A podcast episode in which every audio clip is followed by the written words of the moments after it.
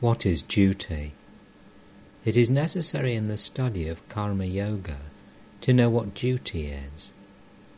If I have to do something, I must first know that it is my duty, and then I can do it. The idea of duty again is different in different nations. The Mohammedan says what is written in his book, the Koran, is his duty. The Hindu says what is written in the Vedas is his duty. And the Christian says what is in the Bible is his duty. We find that there are varied ideas of duty, differing according to the different states in life, different historical periods, and different nations. The term duty, like every other universal abstract term, is impossible clearly to define. We can only get an idea of it by knowing its practical operations and results. When certain things occur before us, we have all a natural or trained impulse to act in a certain manner towards them. When this impulse comes, the mind begins to think about the situation. Sometimes it thinks that it is good to act in a particular manner under the given conditions. At other times, it thinks that it is wrong to act in the same manner, even in the very same circumstances. The ordinary idea of duty everywhere is that every good man follows the dictates of his conscience. But what is it that makes an act a duty? If a Christian finds a piece of beef before him and does not eat it to save his own life, or will not give it to save the life of another man, he is sure to feel that he has not done his duty. But if a Hindu dares to eat that piece of beef, or to give it to another Hindu, he is equally sure to feel that he too has not done his duty. The Hindu's training and education make him feel that way. In the last century, there were notorious bands of robbers in India called thugs. They thought it their duty to kill any man they could and take away his money. The larger the number of men they killed, the better they thought they were. Ordinarily, if a man goes out into the street and shoots down another man, he is apt to feel sorry for it, thinking that he has done wrong. But if the very same man as a soldier in his regiment kills not one but twenty, he is certain to feel glad and think that he has done his duty remarkably well.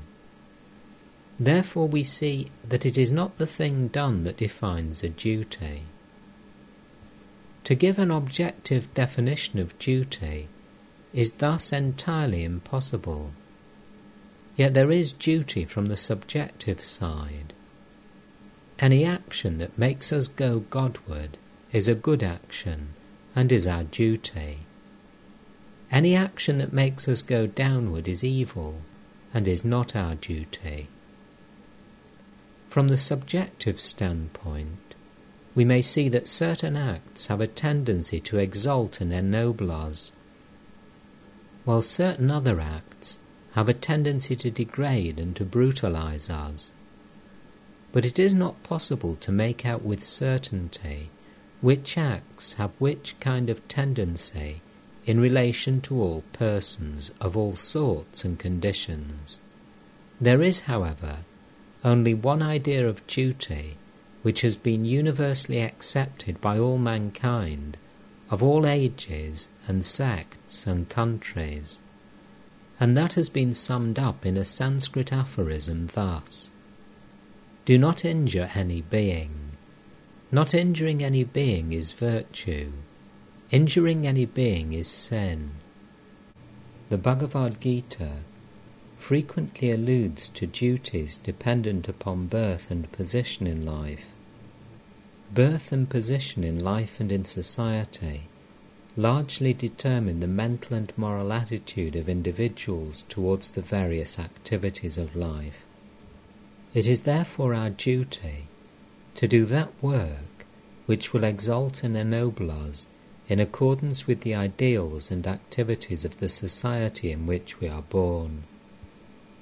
But it must be particularly remembered that the same ideals and activities do not prevail in all societies and countries. Our ignorance of this is the main cause of much of the hatred of one nation towards another.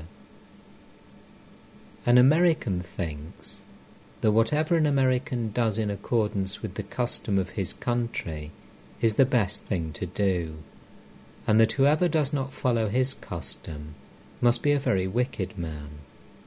A Hindu thinks that his customs are the only right ones and are the best in the world, and that whosoever does not obey them must be the most wicked man living. This is quite a natural mistake which all of us are apt to make. But it is very harmful. It is the cause of half the uncharitableness found in the world. When I came to this country and was going through the Chicago Fair, a man from behind pulled at my turban. I looked back and saw that he was a very gentlemanly looking man, neatly dressed. I spoke to him, and when he found that I knew English, he became very much abashed. On another occasion, in the same fair, another man gave me a push. When I asked him the reason, he also was ashamed and stammered out an apology, saying, Why do you dress that way? The sympathies of these men were limited within the range of their own language and their own fashion of dress. Much of the oppression of weaker nations by powerful ones is caused by this prejudice. It dries up their fellow feeling for fellow men. That very man who asked me why I did not dress as he did, and wanted to ill treat me because of my dress, may have been a very good man, a good father and a good citizen. But the kindliness of his nature dried out as soon as he saw a man in a different dress. Strangers are exploited in all countries because they do not know how to defend themselves. Thus they carry home false impressions of the peoples they have seen. Sailors and soldiers and traders behave in foreign lands in very queer ways, although they would not dream of doing so in their own country.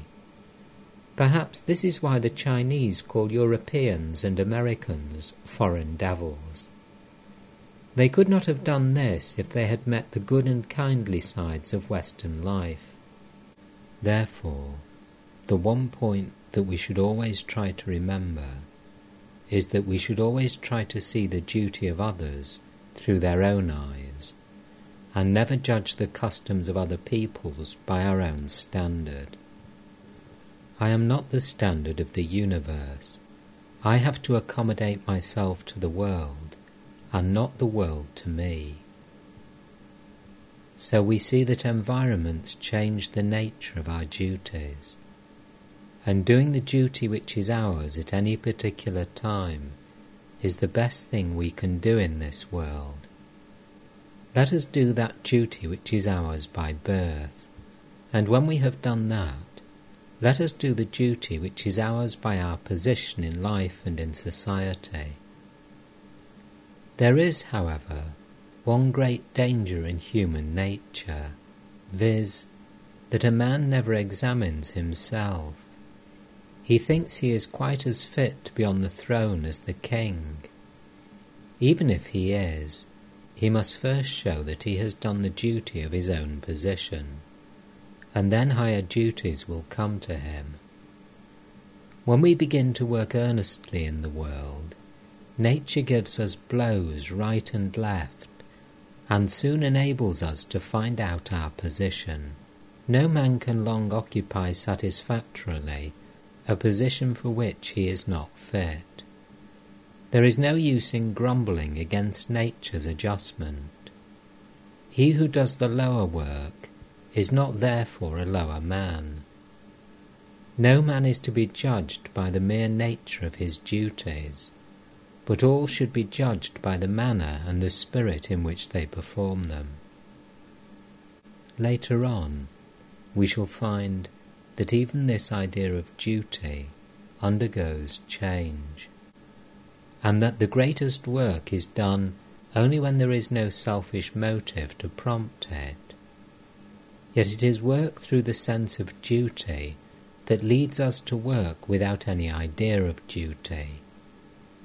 When work will become worship, nay, something higher, then will work be done for its own sake.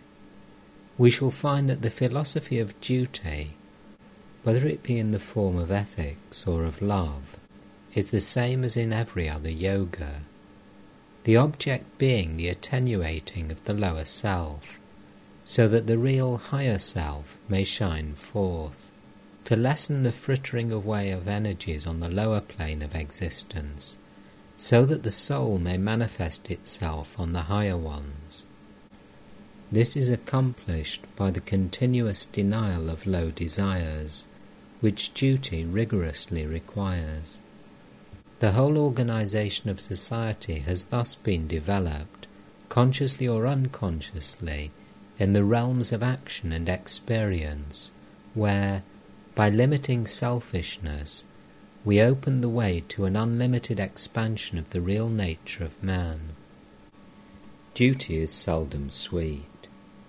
It is only when love greases its wheels that it runs smoothly. It is a continuous friction otherwise. How else could parents do their duties to their children husbands to their wives, and vice versa.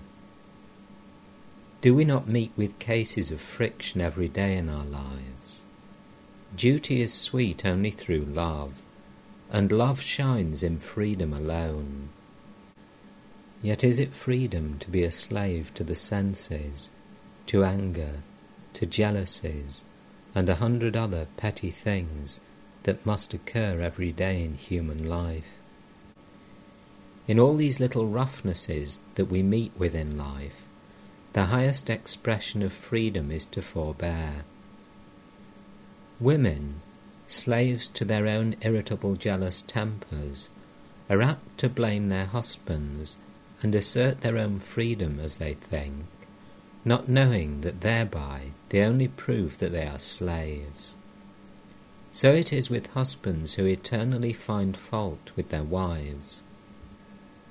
Chastity is the first virtue in man or woman, and the man who, however he may have strayed away, cannot be brought to the right path by a gentle and loving and chaste wife is indeed very rare. The world is not yet as bad as that. We hear much about brutal husbands all over the world, and about the impurity of men. But is it not true that there are quite as many brutal and impure women as men. If all women were as good and pure as their own constant assertions would lead one to believe, I am perfectly satisfied that there would not be one impure man in the world.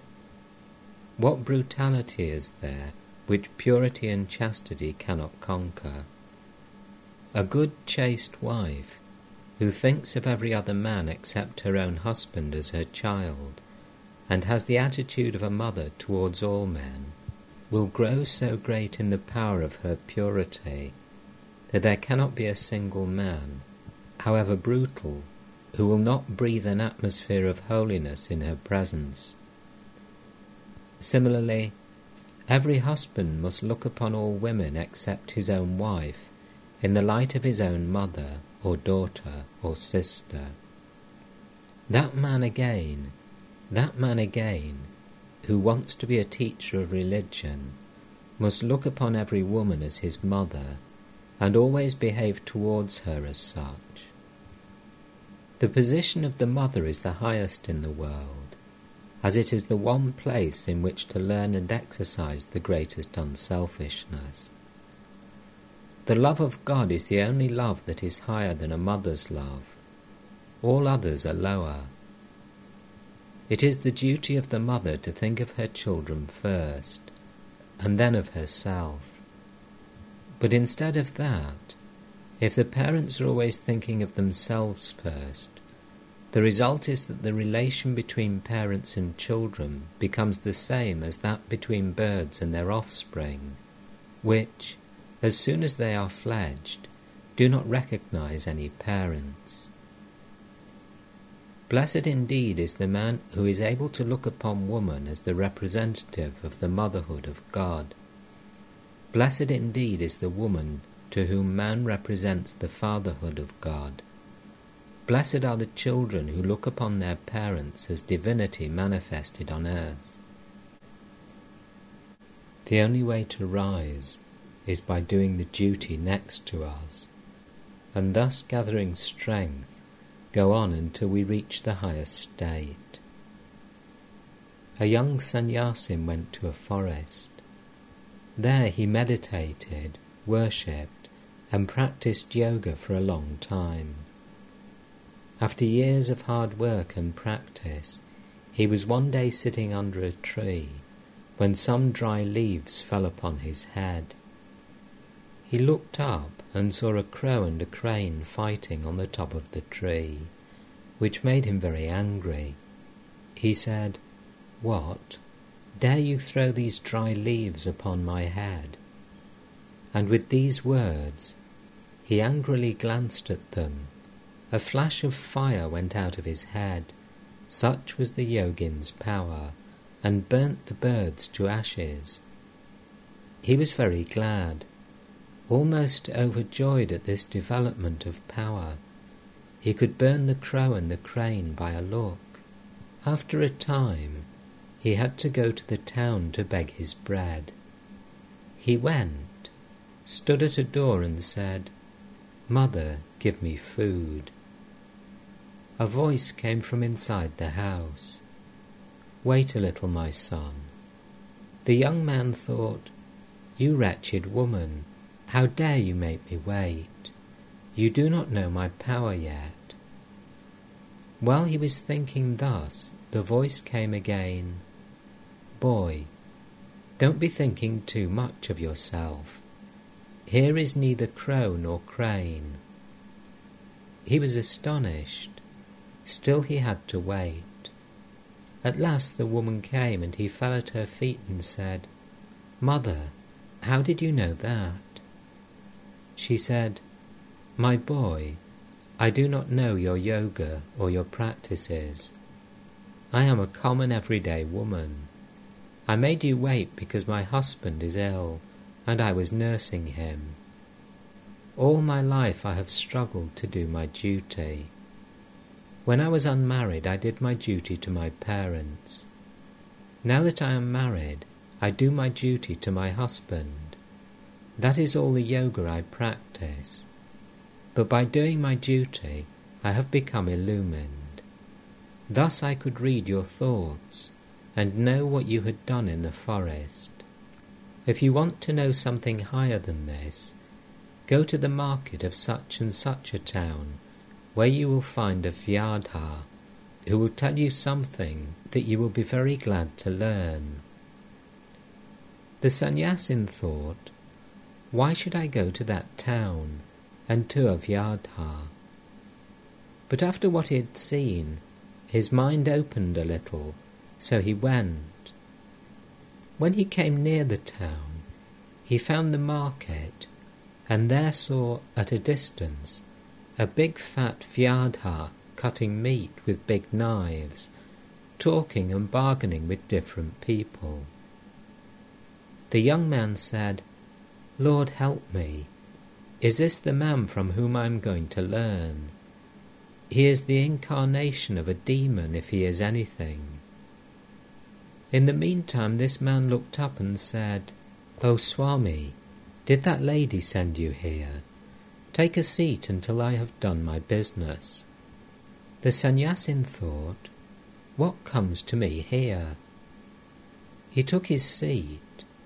The man went on with his work, and after he had finished, he took his money and said to the sannyasin, Come, sir, come to my home. On reaching home, the Vyadha gave him a seat, saying, Wait here, and went into the house. He then washed his old father and mother, fed them, and did all he could to please them. After which he came to the Sannyasin and said, Now, sir, you have come here to see me. What can I do for you? The Sannyasin asked him a few questions about soul and about God, and the Vyadha gave him a lecture which forms part of the Mahabharata, called the Vyadha Gita. It contains one of the highest flights of Vedanta. When the Vyadha finished his teaching, the Sannyasin felt astonished. He said, Why are you in that body? With such knowledge as yours, why are you in a Vyadha's body and doing such filthy, ugly work? My son, replied the Vyadha, no duty is ugly, no duty is impure. My birth placed me in these circumstances and environments. In my boyhood I learnt the trade. I am unattached, and I try to do my duty well. I try to do my duty as a householder, and I try to do all I can to make my father and mother happy. I neither know your yoga, nor have I become a sannyasin, nor did I go out of the world into a forest.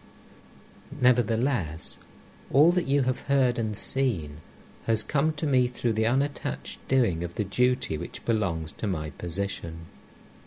There is a sage in India a great yogin, one of the most wonderful men I have ever seen in my life. He is a peculiar man. He will not teach anyone. If you ask him a question, he will not answer. It is too much for him to take up the position of a teacher. He will not do it.